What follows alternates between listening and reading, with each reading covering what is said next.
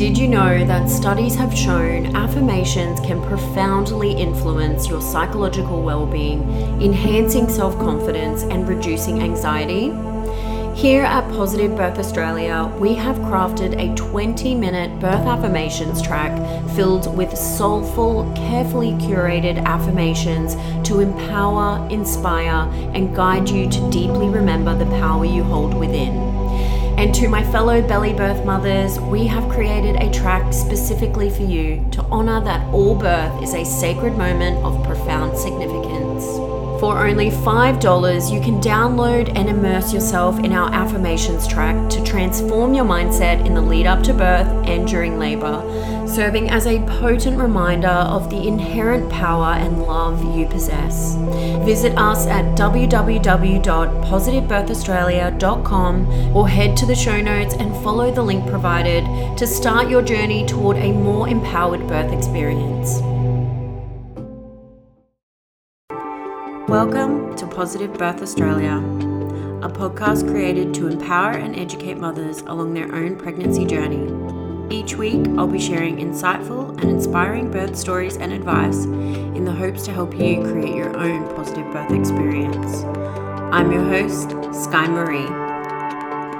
Let's get into today's show.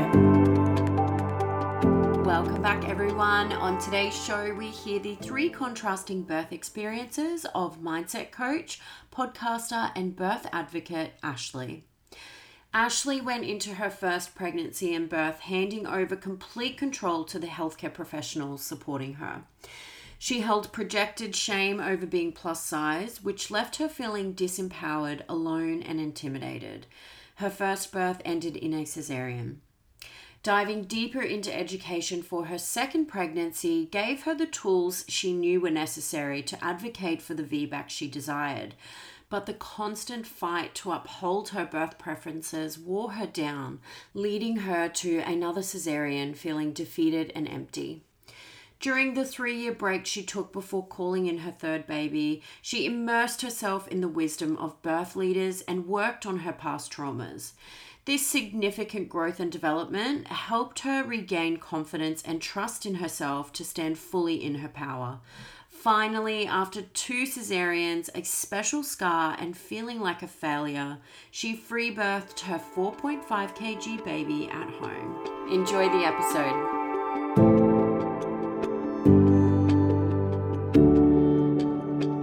Ashley, welcome to Positive Birth Australia. Thank you so much for being here today.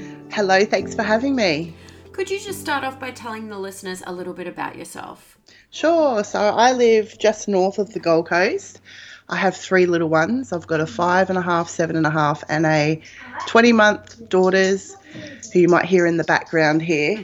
Um, and I homeschool my little ones as well. Amazing. Were all your pregnancies planned conceptions? All of my three pregnancies were planned conceptions. I am a bit of a planner, and so I went to the doctor well in advance to see what I need to do in advance before I got pregnant. And it was all like I was researching all the things, but I was researching the wrong things. Mm-hmm. And, uh, you know, my doctor said, the doctor, well, a doctor that I went to, he said, you know, the only thing is, you know, I would recommend you lose weight. I was quite high BMI, and um, he said, you might have some problems falling pregnant. And I said, okay, fine, that's good to know, but we want to fall pregnant in the next month or so. So, um, you know, I'm not going to be able to lose the amount of weight that was recommended to me. Yeah, okay. Yeah, and so I had the implant on in, so I got that removed and went through that process. And I said to my husband, because we were getting married, we weren't married at the time, we were getting married like the month later. I said, by the time, you know, it can take ages and there's a high risk of miscarriage because I, in my workplace, one of the ladies had been trying and had multiple miscarriages. And so I was really aware of those things. And I said, you know, and if I get morning sickness, it won't kick in until like eight weeks, nine weeks. And because he was really worried that I'd get sick on the honeymoon sort of thing. So I had like had to talk through all those things that could happen and reassure my husband that, you know, now's the time to try because I was so impatient. Um, we just bought our house a few months before. So we'd bought a brand new car, we bought a house, we were getting married and like all the things that I had on my checklist to do before um, having children were being done, and it was just like full speed ahead. It was just like so urgent to, you know, I want to have this baby. That was the last sort of thing. I had a, you can hear her padding around, a little Pomeranian dog who I treated like my baby, you know, and like my sister's got a, a dog now and no children. I see her the way that she that I was with my dog, and I'm like, oh my goodness, you need a baby. Yeah. So I ended up falling pregnant um, within the month, and that was a real surprise. And you know, obviously, very welcomed. And I just couldn't wait till the baby was born. It was like I'm a very impatient person, and I was like, okay, I just want the baby to be born now. and um, I was really sick. I had morning sickness, but I had HG as well, and I had that till about 20 weeks. And you know, I was just working throughout all that, I ended up getting diagnosed at um, really early on with gestational diabetes, okay. probably about maybe 12 weeks or something. And where I worked, I worked in Brisbane. Um, I worked in Brisbane. And so when I got my diagnoses back, they said you don't have gestational diabetes, but the hospital that I was going to was in the Logan district. And when I went to that hospital for my first appointment around whatever it was, 18 weeks or something, they said, So you've got gestational diabetes, so you'll be seeing obstetricians. And I was like, What? This is news to me. I don't have gestational diabetes. And I had a lot of shame and guilt around that being plus size. I knew that I was at higher risk, but I was weeks ago, I was really proud of myself for not having it. And the way that it was delivered was really like as if I was supposed to have known that. Um, and so there was a bit of back and forth. Like, if you didn't have, if you were having your baby in Brisbane, you wouldn't have gestational diabetes. But because you're having it here in Logan, you have gestational diabetes. So that was kind of like the first little ticking time bomb in my head. Yeah. But I was a people pleaser. Um, I wanted to do the best for my baby. I didn't want anything to go wrong and I just wanted to, you know, be a good girl and do all the things. And if I do what I'm told, then everything will be fine. Mm-hmm. My mum had me, I was the first child as well, and she had me in seven hours and she never made a fuss about birth. So I just thought, like, the baby's just going to be born vaginally and there's nothing that can really stop that, you know? So with the whole GD thing, that was a really painful an annoying experience. There was a lot of shame involved in that. There was a lot of extra appointments, and um, it also meant that I was what they had already said before they checked me that you'll end up on medication. They had already said it, and so they'd already told me the things that would happen. You're going to be induced at 38 weeks. These are the things that are going to happen. So I was kind of excited that I was going to meet my baby early. Um, you know, an extra two weeks. That's exciting. And, um, I, you know, I think a couple of my friends were kind of, but why are you having that? You know, some of my friends who had had kids maybe 10 years before me, where they didn't have any of those interventions or things. GD wasn't a thing back then, inductions weren't a thing. So they were kind of like, what's going on? And I was like, I'm with doctors, I'm getting the best care, I'm going to listen to them, you know, that sort of mentality. And I found the whole experience very clinical. I never had a personal connection with anyone. I would always ask, like, are we going to talk about the birth at the appointments? And they were always like, yeah, next time we will. And there was never a next time. I remember asking one of the junior doctors, is my baby engaged? And he just laughed at me, like, ha ha, what a stupid woman you are. And I was just like, oh, mm. okay. And uh, it was just a really surreal. It was just a complete opposite experience to I know what can be yeah. and what now I advocate for. So we essentially went in for the induction. We didn't really know what was to be expected. We had a huge amount of paperwork to fill out. Uh, nobody kind of explained to me that inductions can fail or or the process or you know what kind of happens um, we just kind of went for the ride and it was a couple of days of going through the induction process they put the gels in and they didn't work and then I ended up having to get the balloon catheter, what is it, the balloon hook or something put in. And then that went in overnight. That was so excruciating. And so the process was winding me down, wearing me out. My husband had only taken off the week, and we'd already used a couple of days from that. My in laws were up at my house babysitting our dog, and time was moving on, and I was getting really like feeling like a failure. I was feeling really disheartened. I was tired. It was uncomfortable because you have to be um, monitored for p- long periods of time, and my baby wasn't in the right position, or um, they weren't getting the right heart rates, or whatever the problems were. So I was being monitored for like three hours at a time, and when you're monitored for that long, excuse me, you have to lay on your back, and that's really uncomfortable when you're fully pregnant, when you're full term. Mm-hmm. So the whole experience was not great. And um, then I wake the morning after they'd put the balloon in, and that was like the last straw for me, kind of thing. I had to help get my husband to help me wipe my bum because they had put a catheter, not is it a cannula? I always get the words mixed up. They a cannula in my hand. Oh, yeah, cannula. And yeah, so I, you know, it was like just really, and I had to like walk around with this thing hanging on a bag, and oh, it was just a really medical. And for you know, you never have medical experiences until you become a mum. Uh, before, and so you go from living a perfectly healthy, normal life to you get all these tests, all these blood tests, all these urine tests, all these blood pressure things, all these things. Like until this point, no one checks anything, yeah. and then you're pregnant, and they're like we got to find problems. Yes, so true. it's like it is, and it was actually a very daunting and scary experience through pregnancy. Mm-hmm. Um, so I wake up in the morning, and they said, "Okay, well that didn't work."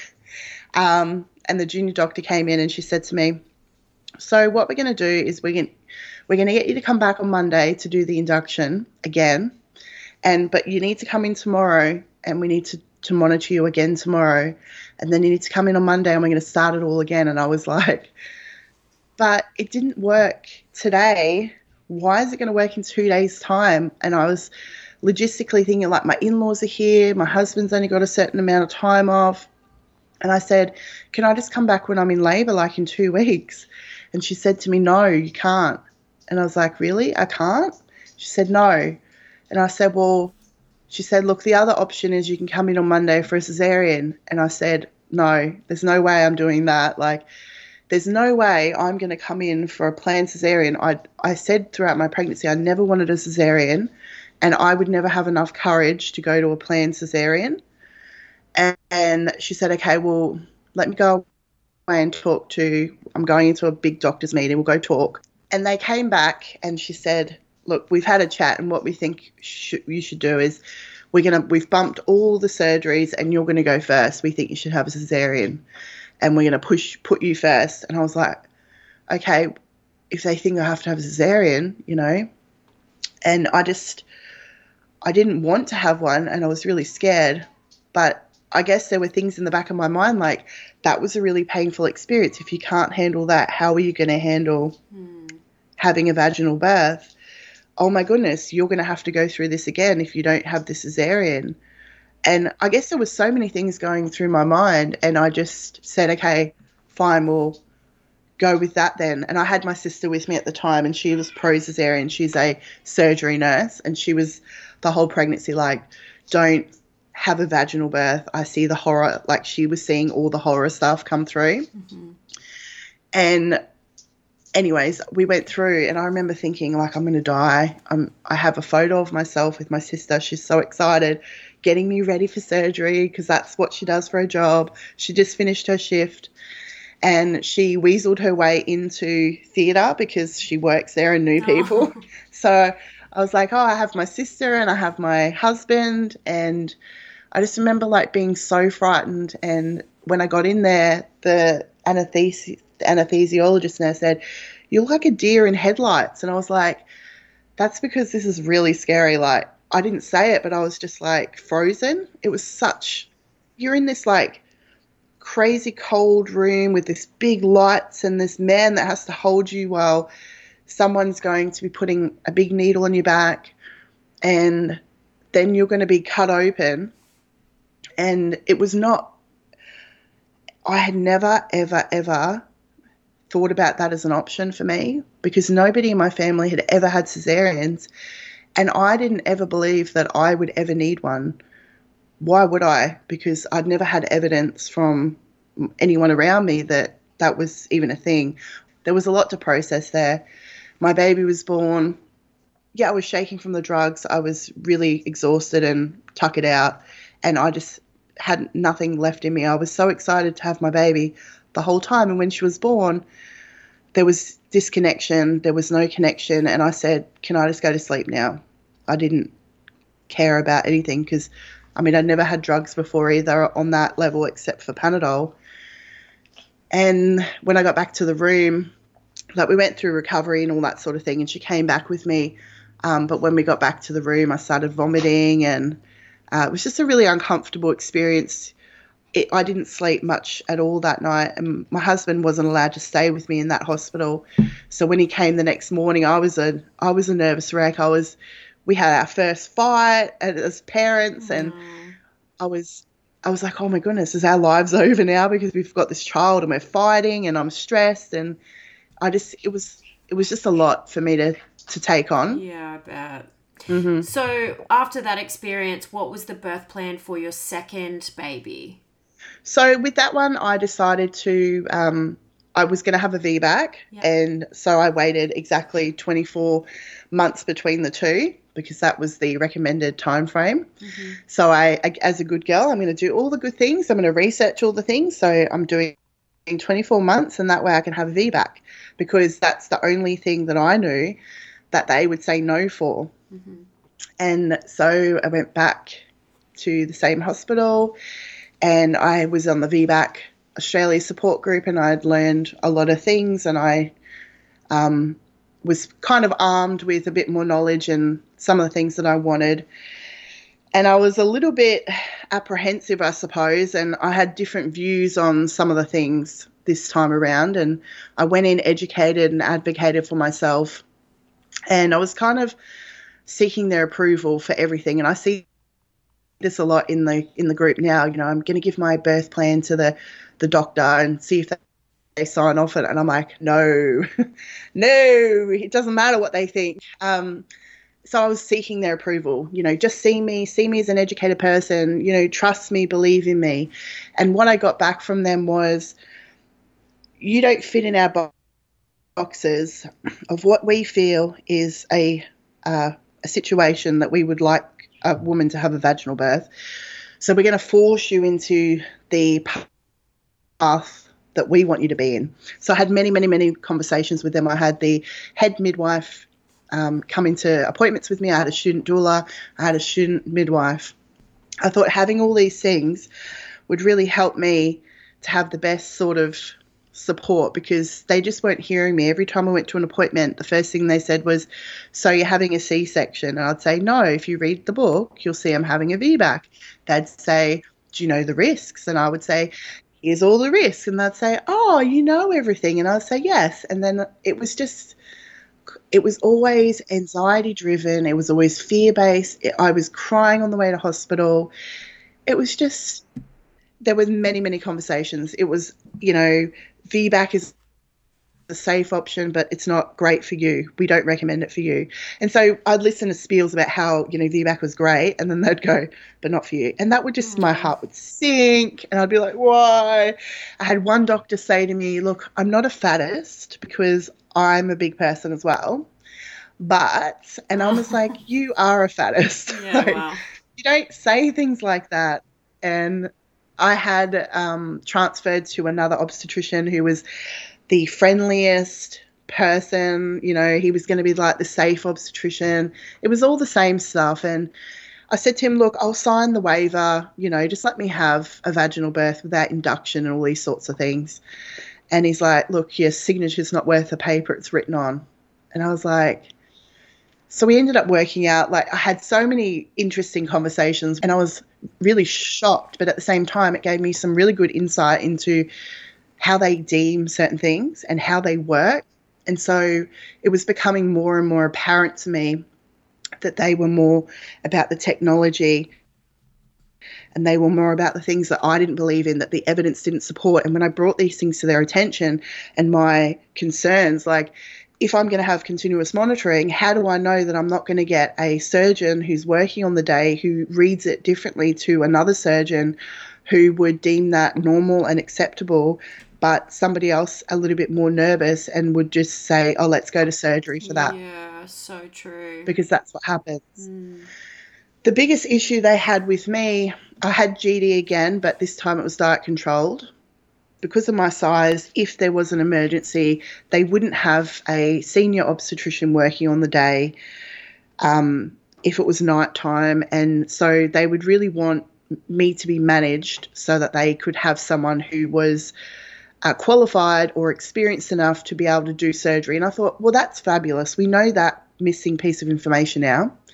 And the other thing they wanted was growth scans. And I said, I'm not doing growth scans because there's no point in me having a growth scan. I know my baby's going to be about four kilos, and I'm more than happy to birth a 4.5 kilo baby. So that's we're going to roll with that. And at 37 weeks, I got a phone call from them, and they said, um, "Yeah, we're not we're not happy to accept you your risk, and you need to find a new hospital now." And I guess they um, because I have watched a few obstetrician like workshops and things, in their mind, it's construed differently. Like they're trying to get the message across about the risks, mm-hmm. but they don't understand what informed consent is and they don't know how to kind of deliver. They're, they're overstepping their boundaries. Mm.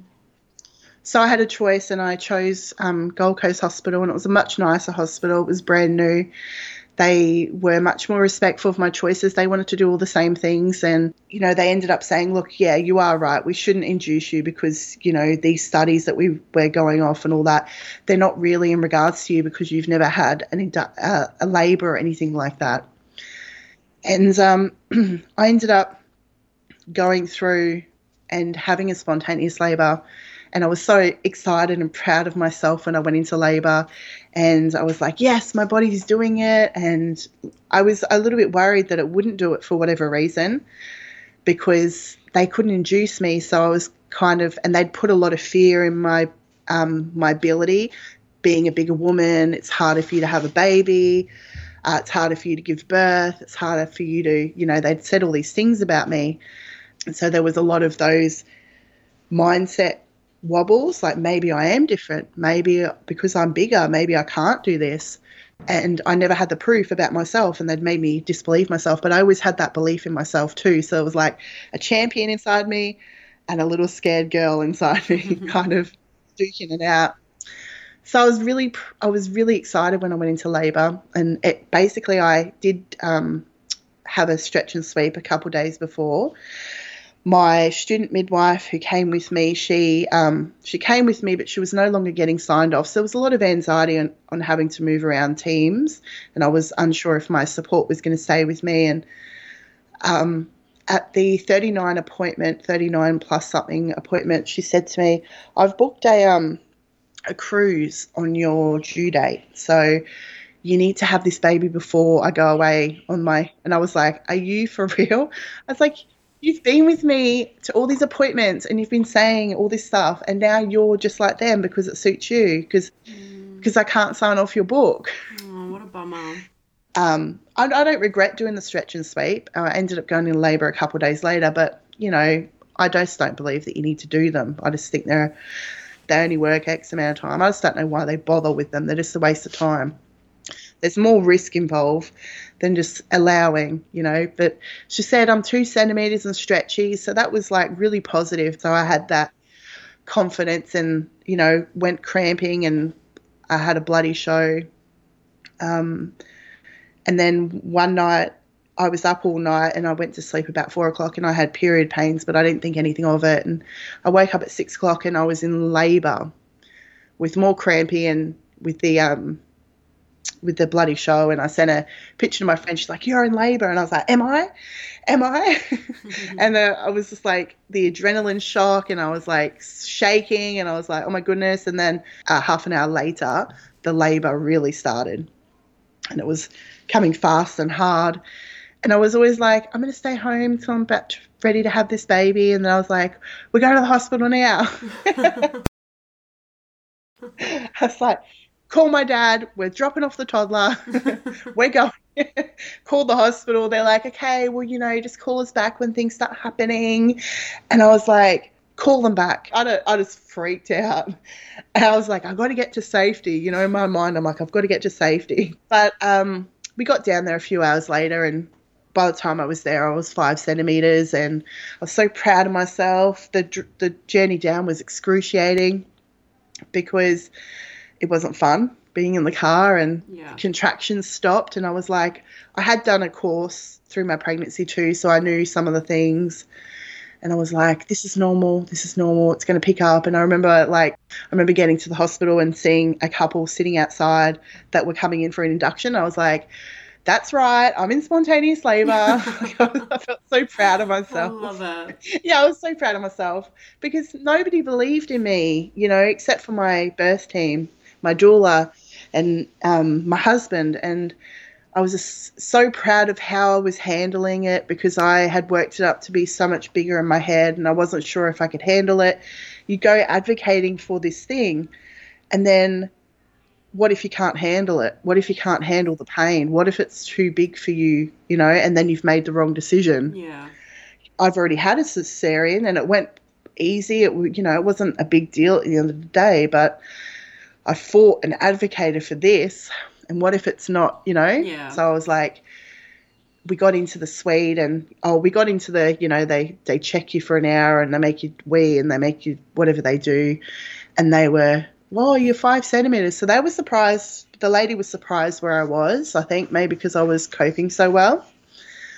And um, we got into the suite, and my doula arrived, and, you know, she beautified my room with all my affirmations and music and diffuser and all that sort of thing. And the midwife came in, and I just found a little home in the shower with the lights off and was doing my thing and they wanted to bring in the doctors, and I said, no, I don't want them coming in.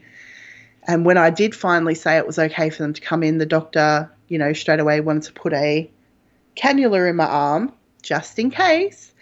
And I said, no, I don't want it. Like, I already told you because I'd seen her through the pregnancy.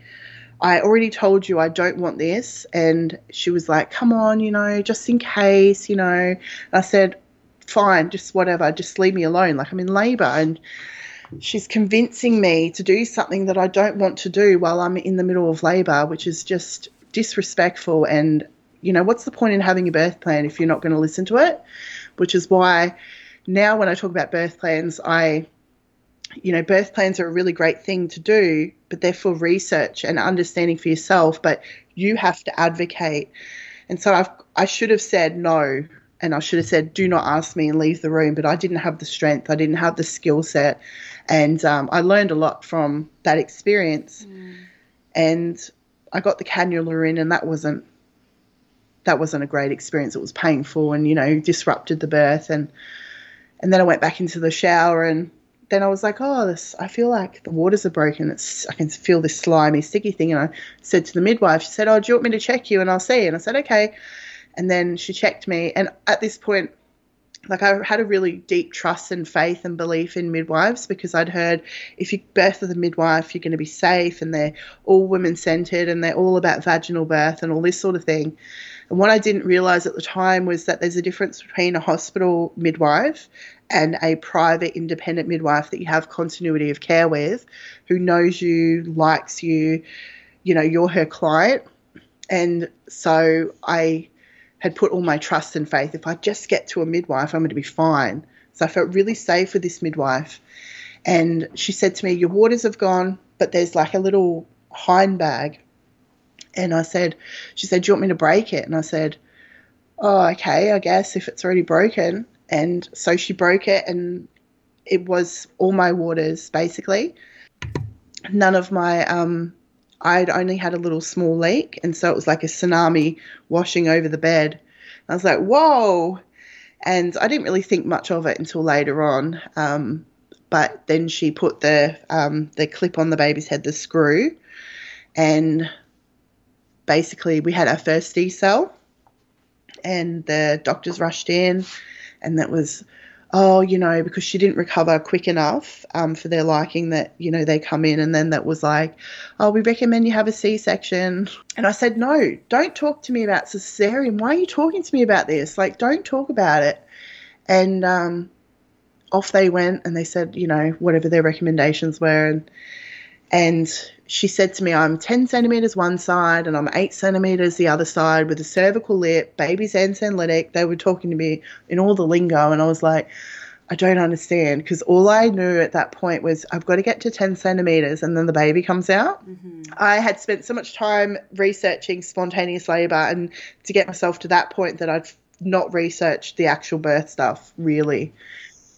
And um, so I was they're like your baby's up high, your baby's not in a great position, your baby's head's basically this way and it needs to be shaped this way and la la la la.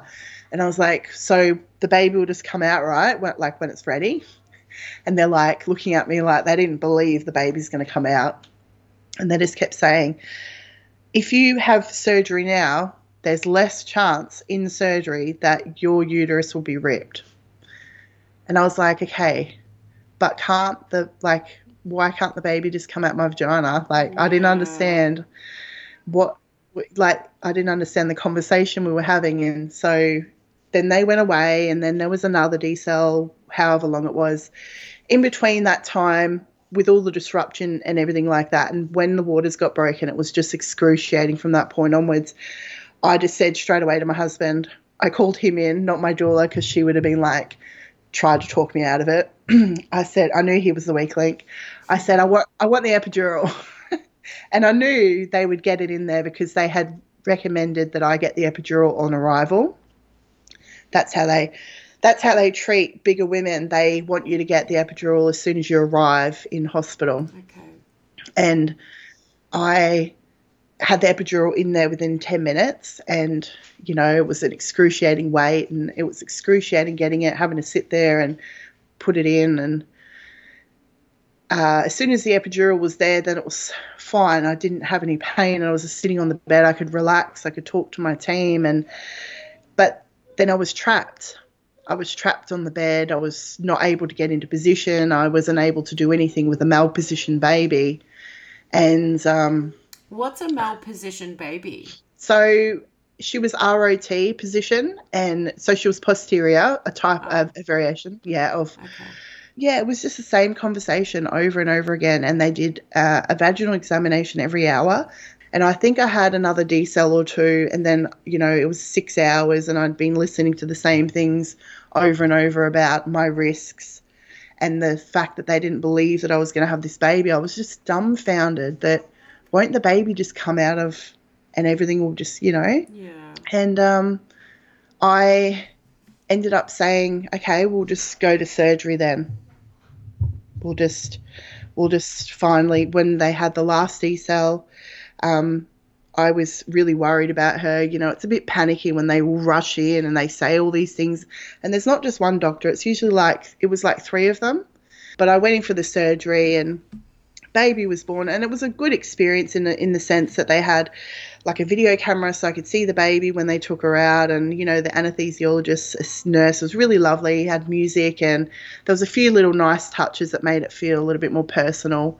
Um, and as soon as she was born, basically it, things started getting serious, and my, my husband and baby were rushed out of the room. And then the I knew there was something serious and they started calling other people in. And essentially, what had happened was the thing that they said, the tearing um, that could happen, happened.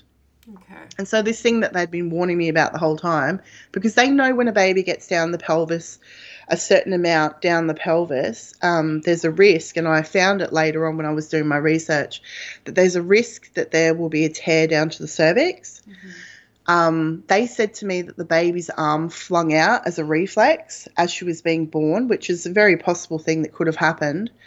And um, so when she was being born, her arm flung out and tore my uterus, oh, is what okay. they said. I don't know if I believe that, but that's a risk of cesarean birth.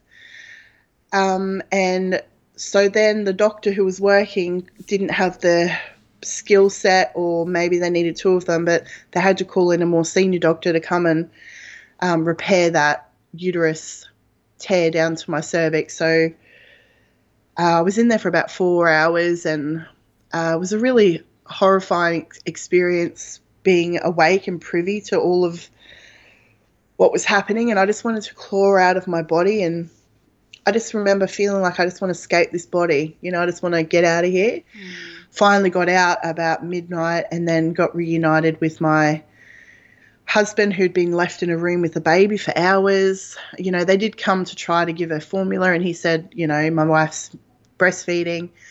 And by the time it was time for us to leave, I said to the midwife the night before, I wasn't ready to go. I didn't feel well enough to go. And um, eventually, what had happened was I got sent home, and then my midwife saw me because they take you, they make you go to the midwife, uh, the not the midwife, the GP, a couple of days later.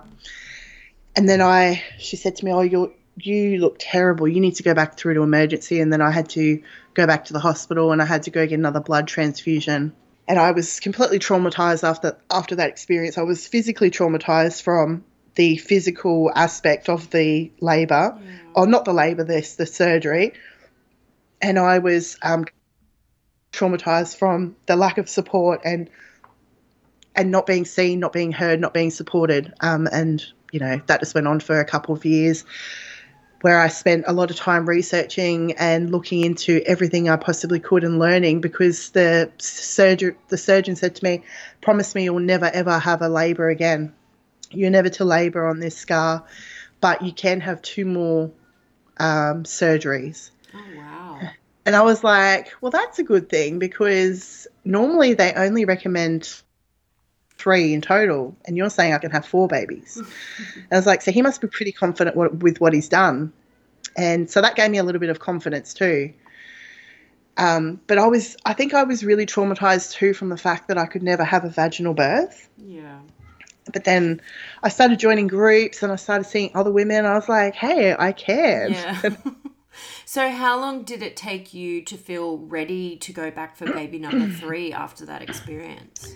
Well, I was never sure I was going to have another baby after that, and, we'd planned for four. Okay. But it essentially took me three years to feel confident and safe to go back for baby number three. And I had to work through how I was going to have that next baby. And I decided on a home birth, and I had decided on a free birth because I knew I had no options for a midwife so I'd interviewed midwives and I'd spoken to midwives, and I knew my options were slim pickings yeah. because of my size, because of my special scar as well, and my two cesareans. I couldn't find a midwife really, and also I'd looked into free births, so I was very aware of how they uh, midwives can look at VBAC women, and I was also, um, you know, unsure whether I could trust the care provider again after what I'd been through there was a lack of trust. Um, and yeah, that was, I mean, I wanted to have a midwife, but I couldn't find one anyway. So, yes, we chose free birth and um, we went along with basically down that route. Yeah. So, take us through the process to get to that place of deep trust and having the confidence to take control and responsibility of your birth, especially coming from you know, the past two experiences that were filled with so much fear and distrust. What were some of the things you did to prepare for it? So I basically I did a few birth debriefs, one with an obstetrician, one with a midwife. I did birth trauma therapy. Um, healing sessions. I did talk therapy. I was I trained as a postpartum doula myself. Mm-hmm. I started working with women in the space. I um, started meeting other doulas and connecting with other doulas, and you know I was a strong advocate in this space. And I started reading all the books, listening to all the podcasts. I did courses, I was part of memberships. I really threw a lot of things into it, and it was for professional development and personal development. And I got a lot of healing through helping other women and warning other women about things. I didn't want anyone else to experience what I had experienced. Mm-hmm. And so I wanted to get my message out there and share my story and and also help other women, you know, with breastfeeding because I'd had a challenging experience. Um, I got onto the Free Birth Society podcast and I did their membership and I did their course. And, you know, they had a Facebook group back in the day too before they removed themselves. And it was just really helpful to see that as an option, but it wasn't something that I was willing to do. And it took me over a year to really say, okay, I'll do that. And it was more my husband that was kind of like, yeah, why not? Like, I think you should just do that. Amazing. And I was like, but I've never had a vaginal birth. Like, how can you believe in me? And he's like, well, you're just born to like do that. So yeah, simple. I was like, it was so nice yeah. that he believed in me, even though there was, you know, no evidence to show that I could. Mm-hmm. But then there was a lot of evidence to show. I mean, I went and saw um, Dr. Sarah Buckley at a conference. She was doing a birth talk down the Gold Coast, and I, I went to the Doula Network conference in Sydney and took my whole family down there. And Dr. Rachel Reed was speaking at that, was one of the guest speakers at that one. And so I was meeting a lot of birth leaders who had the knowledge, the wisdom, the they had PhDs or they had doctorates and they really knew the information and they talked a lot of sense and I read their books and I listened to them and they really convinced me that free birth was the best and safest way. Dr. Sarah Dr. Sarah Buckley, she talks about undisturbed birth. She talks about her own free births. I thought if a doctor can do it, then yeah, that's like a big sign to me. I met her in person and she was the most beautiful white light. I met her husband. It was a beautiful experience. I met Dr. Rachel Reed and I grabbed her after she'd spoken. And they just spoke so much wisdom. And throughout my pregnancy, I decided to create my own podcast. And I started the VBAC Home Birth Stories podcast because I had listened to all the VBAC stories, but they weren't necessarily, I didn't want to hear about women having hospital births because that wasn't relatable to me. I wanted to hear women who were plus size, who were having home births, who were having free births, who had had special scars, who, you know, were like me. And so I started my podcast for selfish reasons so I can hear women's amazing stories and get in touch with women who had done it. And I was like absorbing their positive stories and getting to listen to their stories. And I was interviewing, you know, Dr. Rachel Reed and Sarah Buckley on my podcast. And so I got to ask them all the questions that I wanted to know for my own self, but also for other women. Yeah. And that really helped me and spurred me on.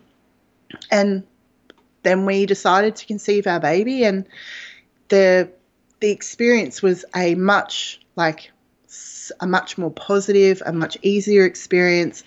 It was filled with my doula friends and it was all about celebrating and you know all positive vibes. I protected my energy. I didn't tell my family about what was happening.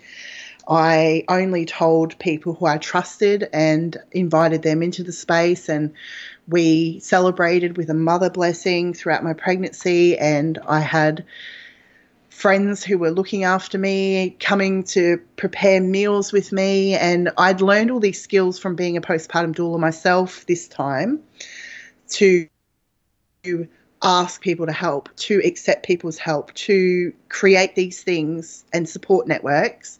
So I'd done a lot of that preparing throughout, and I was teaching my clients to do this, so I couldn't exactly not do it myself. So it was really hard, but and I say this to my clients, like it's a really hard thing to do, but it's what's necessary to do. It's what's really important to set yourself up. And they're like life skills that you carry on with you throughout motherhood and for the rest of your life. Yeah. And so I had a freezer full of food. I had my girlfriends supporting me, checking in on me, understanding me, um, loving me, believing in me. I hired a doula.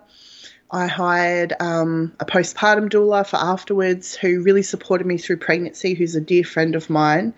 And it was just a wonderful experience. There were still fears that came up because I'm doing this crazy thing it was really underground and like really naughty. And I was trying to get some um, support from a midwife, midwives who were local to me, to get some medical support throughout my pregnancy. And they wouldn't take me on. They were like, oh, I'm worried about my insurance. I've spoken to my insurance provider and they've said no. So there's a real disconnect from women who want to access their own care on their terms and what care providers are willing to do or will do. And so I couldn't find the care that I wanted. I wanted really holistic care, um, you know, maybe just a scan here and maybe a test here. But midwives wanted to, if they were going to take me on, it was going to be like one midwife was willing to, but she was on the north side of Brisbane. And then it was going to be the full uh, nine months worth of care. And it would have ended up costing like $2,000. And I was kind of like, er. And then you can't go to a doctor and say, hey, I'm having a free birth. I just want my test done. but it was through COVID times. So I was really lucky and I called and I was able to do over the phone appointments. And I was like, oh, I just want to get a scan. And, you know, he, he, he allowed me to get scans and things. And he was all, you've got to do this. And I was like, well, actually, no, I don't have to do that. And he's like, oh, okay. Like he didn't know that you you didn't have to. And I just I just lied to him a little bit. I just said, "Oh, I've got a midwife, and you know I'm going to have a midwife." But I never said anything about home birth or anything. I just said, "I've got a midwife, so you know you don't need to refer me onto the hospital or anything. She's taking care of that. But I do need you to do these things for me because she can't do those things." And he was a no questions kind of guy, and I just got what I wanted, and you know it was great. Yeah. and um, I was, it was a very, another, you know, all my pregnancies, I get HG. Um, I was testing myself for GD, but at this, at this time I'd had GD twice now. And to be honest with you, I didn't really believe in GD at this, at this point. I was still checking to see and I still had higher levels than normal, but I came to the realization that I didn't personally believe in it. There was some information out there, and there's a really good podcast on this that Dr. Rachel Reed has on the Midwives Cauldron podcast as an episode on gestational diabetes that it's not really a thing. Um, so I had already come to that conclusion, but I never told anyone because it's like it was a bit taboo. Didn't want to be like this crazy lady. Like, um, so my second daughter wasn't really diet controlled. I lied on the paperwork to the doctors. And so throughout that, there was a lot of anxiety for me, like, oh my God, what if I'm doing something wrong? What if she comes out and she's huge, or, you know, all these things. So I did do a lot of research into gestational diabetes. What that, what were they worried about? What were the issues? And so I made sure that you know those things were checked. And really, it was more so if the baby was going to have a big tummy and that sort of thing. And both my babies came out fine. Um, so I figured clearly it's not an issue. These are just how I birth my babies. This is how big they get.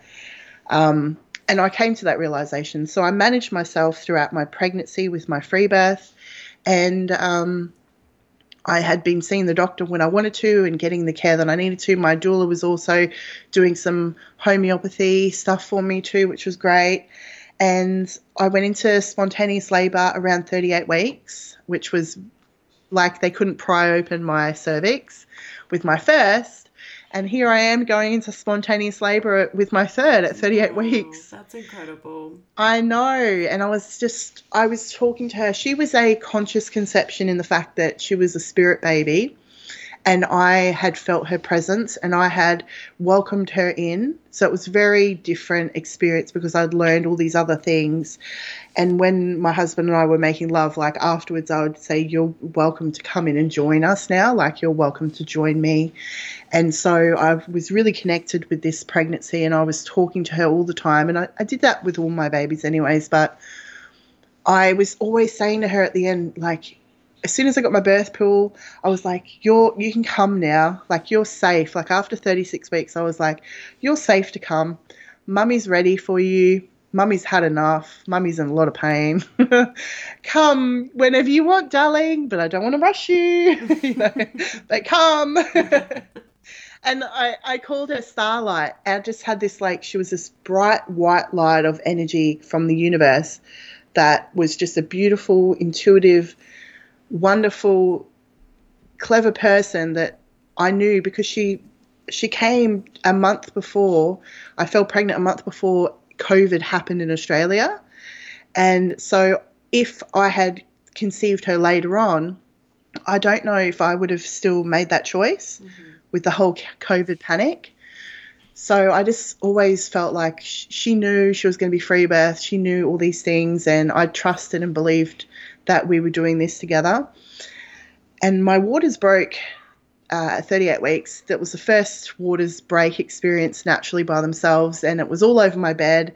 And I'd ne- never expected that to happen. Didn't have any sheets or anything, and I was like, pop, and I heard it and I felt it, and I jumped out of bed and I was like yelling down the hallway because my husband was on the couch, "Come in, Royce, come!" You know, waters broken, and he comes down and it's like, "Whoa!" It's like waters everywhere on the floor. It's on. I was excited again, but scared. And I, you know, the adrenaline straight away. I was like frightened, but excited. All the hormones were flushing through my body. I called my doula straight away, and she's like, I think it was about four o'clock when this happened, because my last one was four o'clock too, when I went into labour for the first time.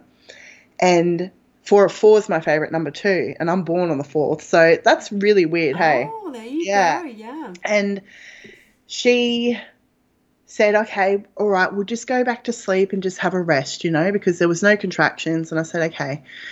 And I looked at my husband, I'm like, I'm not going back to bed.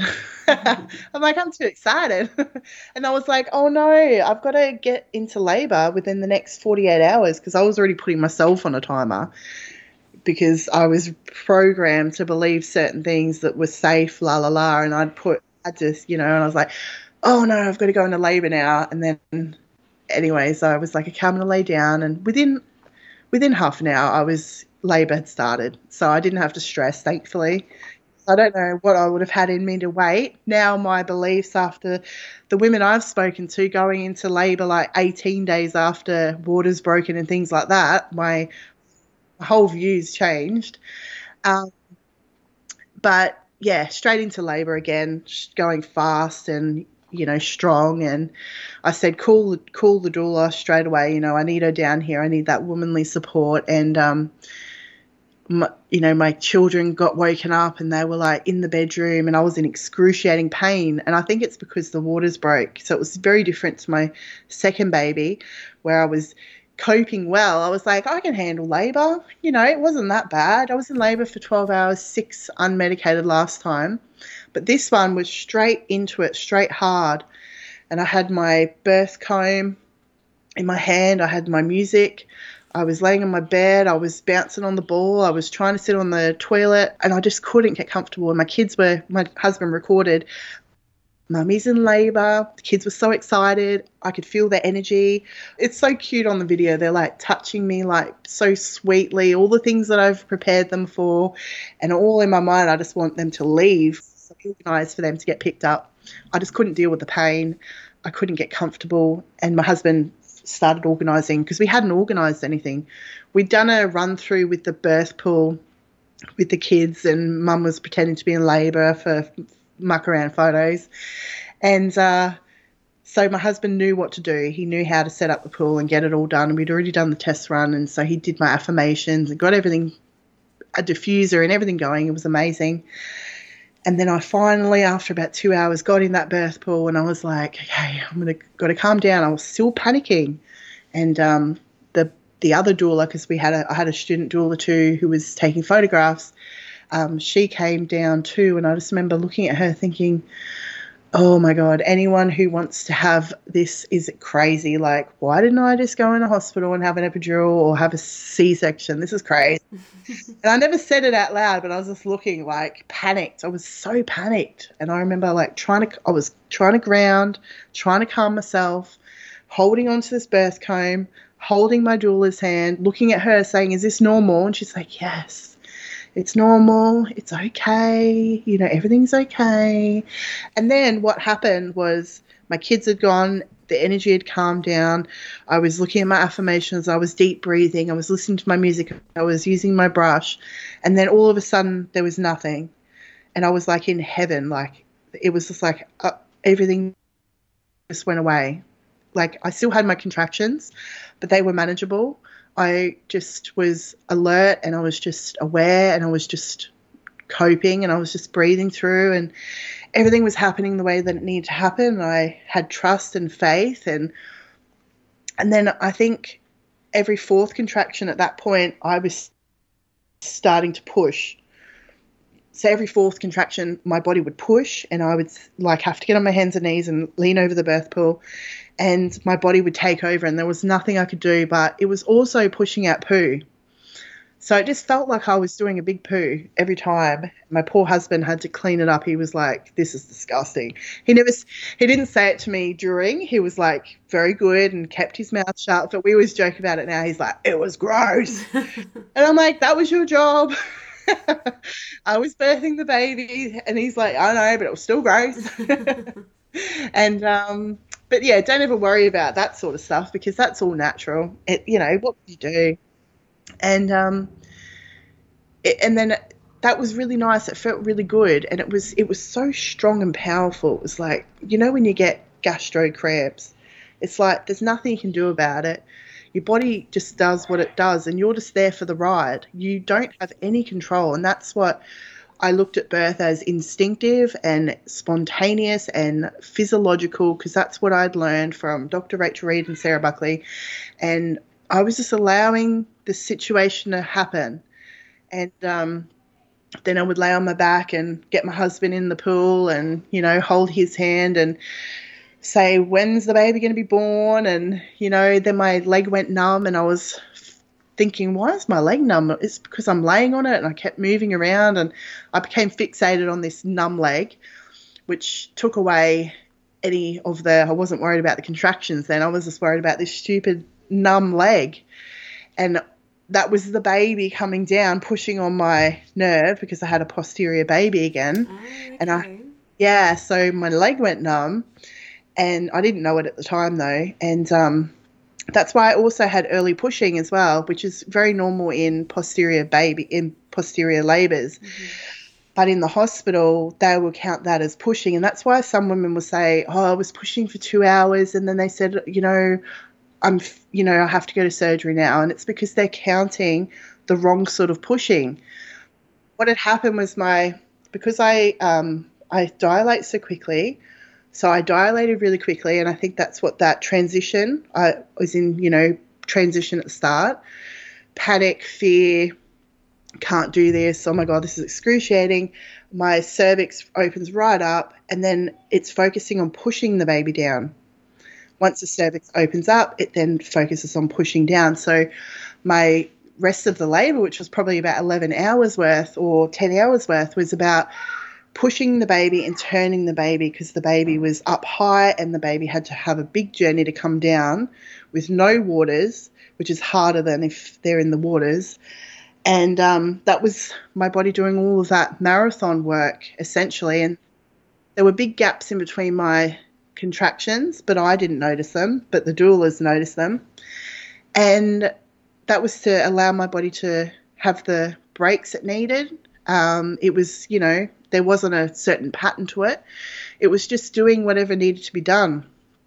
And it was very calm. Everyone in the space was very calm and relaxed. And eventually I said to my husband, I feel like there's something up there. I feel like, can you just put your fingers in and feel? And he's like, uh, okay. I was like, come on, just. And he, he put his fingers up there and he goes, oh, it feels like a kiwi fruit. And I said, hmm, okay. And then I said to him, and he goes, oh, it could be a muscle. And I said, oh, God, I've got pelvic prolapse, you know. Uh, I said, oh, whatever. I'm not going to worry about that now. We'll just, whatever. You know, it's the least of my problems right now. We'll just see what happens the doulas um, went outside and allowed us to have some private time and hubby and I, because I'd watch uh, Orgasmic Birth. We were a bit intimate um, with each other for a little bit uh, to try, because there was a little bit of concern that I hadn't been able to wee the whole time. And I thought, well, if we have a bit of clitoris stimulation, maybe I'll be able to do a wee. And I just didn't have the urge, but because the doulas kept asking me about it, I thought, I had this fixation on it. I've got to do a wee. I've got to do a wee. I've got to do a wee. Have you done a wee? Have you done a wee? You know, and I was like, oh God, we'll try this and see if that will help.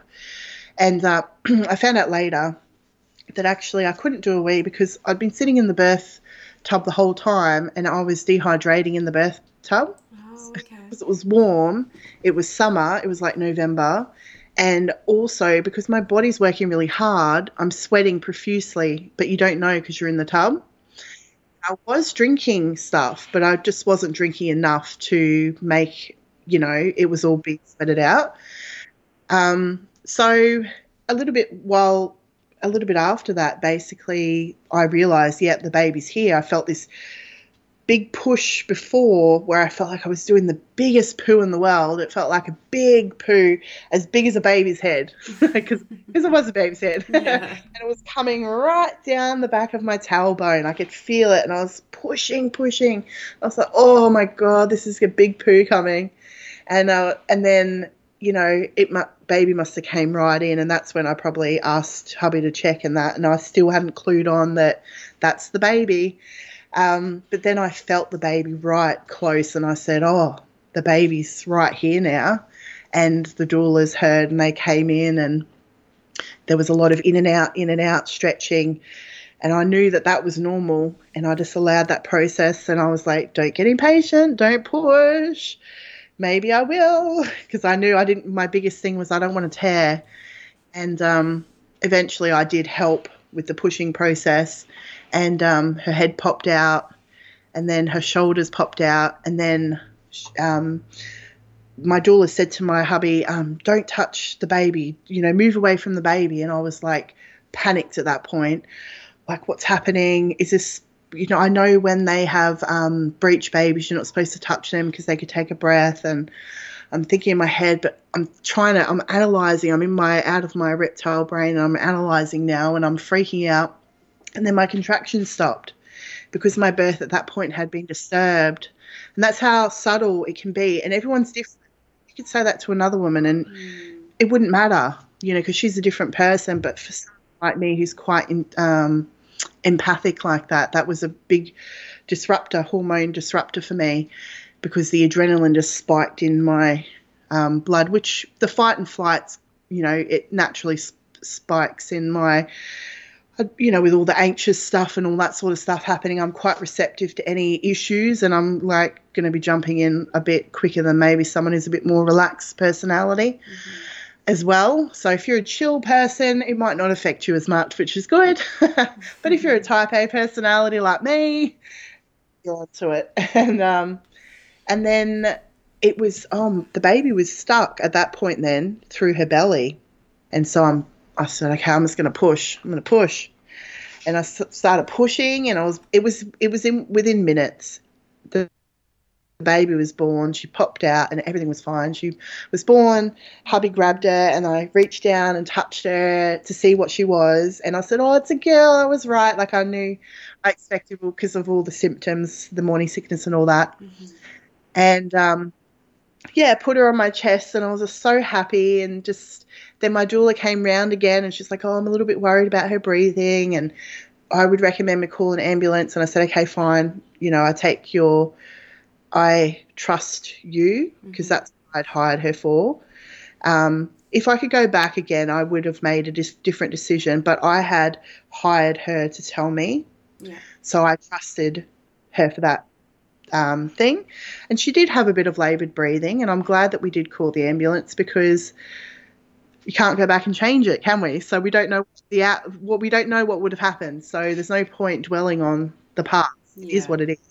And then he basically the doula said like just cut the umbilical cord and then you know so the ambulance can look at her. And as soon as we did that, um, and held her upright, she just started screaming and getting all the gunk and stuff off her chest. And she had a huge little scream. And um, so they said, you know, he said she's fine, she's healthy, and he was happy with her to stay home and all that sort of stuff. But then during that time, with more disruption and more worry and anxiety about the baby and all that, my contractions hadn't started and my placenta, and there was a lot of blood in the pool at that time. Um, so then there was, you know, my doula was worried about me, and so she was getting me out of the, the birthing pool and getting me on the couch. And then it was, we're going to call another ambulance to check over you now. Um, I ended up getting transferred to hospital because of their protocol. They needed to have blood before they transferred me to hospital. So I had I ended up having quite a lot of ambulances come, and that was a two-hour process. And in between, you know, I'm breastfeeding baby, but you know, I knew that I was safe because I was with them. I trusted them. I knew that everything would be okay. And so at that as well, I wasn't panicked or worried. I was just, I'm safe now. Everything's fine. Like I knew I was in fine. I was going to be fine.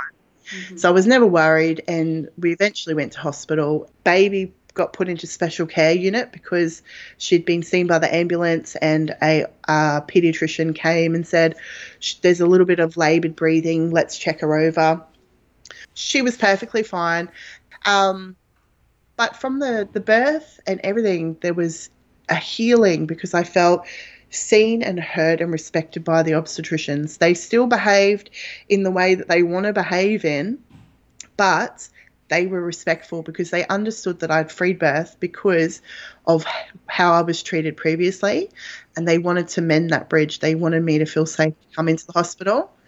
And so I started to see them in a different light and believe in, uh, started to really understand that this is a system, this is how they work. It's not personal, it feels personal, yeah. but it's not and I felt healed in all aspects of my life from that experience from childbirth, childhood trauma to the traumas of my experiences to feeling whole. I felt whole because when I had my cesareans, I didn't feel whole. When I had my vaginal birth, my body felt whole. I felt like a whole person. It's really one of my clients said this. She just had a vaginal birth after two cesareans, and she said the same thing to me. I feel whole. I don't feel like there's something missing or I'm cut in half. Mm. And it was really surreal. I just kept saying, people like, hey, Phil, I'm like, I feel whole. And I had no tearing at all, and I had a 4.5 kilo, 10 pound baby. Wow, that's amazing. She was chunker. and yeah, so I was just so proud of my body for doing everything that I knew that it could do and for doing all those things for safely birthing birthing our baby for being able to advocate and then obviously that led to a cascade of me finding my power and being able to homeschool my children because I'm not worried about what other people think is the right thing for them or their children or for my children because I'm the mother and I know what's best for my children. Yeah. And it's really powerful um, when you do things on your terms. Yeah, I love that. So, to wrap up the episode, what would be your key piece of advice for any expectant mothers out there? To follow your heart, follow your intuition. Don't worry about what other people want your mother, you know, their fear, their concerns, their worries. Do your research, get the right support team around you that believe in you and trust in you, and follow your dreams and seek out those people who will trust in you and believe in you and surround yourself with those like-minded people and just continue walking towards your dream and your path because you'll always find your way in no matter in any aspect of life. You know, birth is just the beginning of women being born sometimes. You know, I feel like I was birthed as a new person when I had my children because I became a mother, which I felt like a real woman then like I'm a real woman. I've I'm an adult now. You know, I've had a child, and then a new life unfolds and is birthed from that. You know, that that that experience, and then eventually everything is new to us. Having children, having a five year old, being having a ten year old, having grandchildren, they're all new experiences. But if we always follow our heart and we do those things, we'll always find our path. Beautiful. What a journey you've had. Thank you so much, Ashley, for coming on today and sharing it with us. Thank you so much for having me. Appreciate it. Thank you. That brings us to the end of today's episode. Although we heard two traumatic experiences today, there's still a wealth of knowledge you can gain from those journeys. I guess the biggest take home from today's episode for me is that despite no one believing in Ashley, she innately knew that her body was capable of birthing her babies naturally. And even though she at times let other projected doubt creep in, she never really gave up on herself, utilizing all the tools available to her to absorb as much knowledge as possible so that she could go on to have the birth that she needed to feel whole again. She proved to herself and those that doubted her that birth works when in an environment that truly supports it. If you feel inspired by Ashley's journey today and want more stories like this, you can find the link to her podcast and Instagram details in the show notes. Thank you so much for listening. I will see you all next week for another episode of Positive Birth Australia.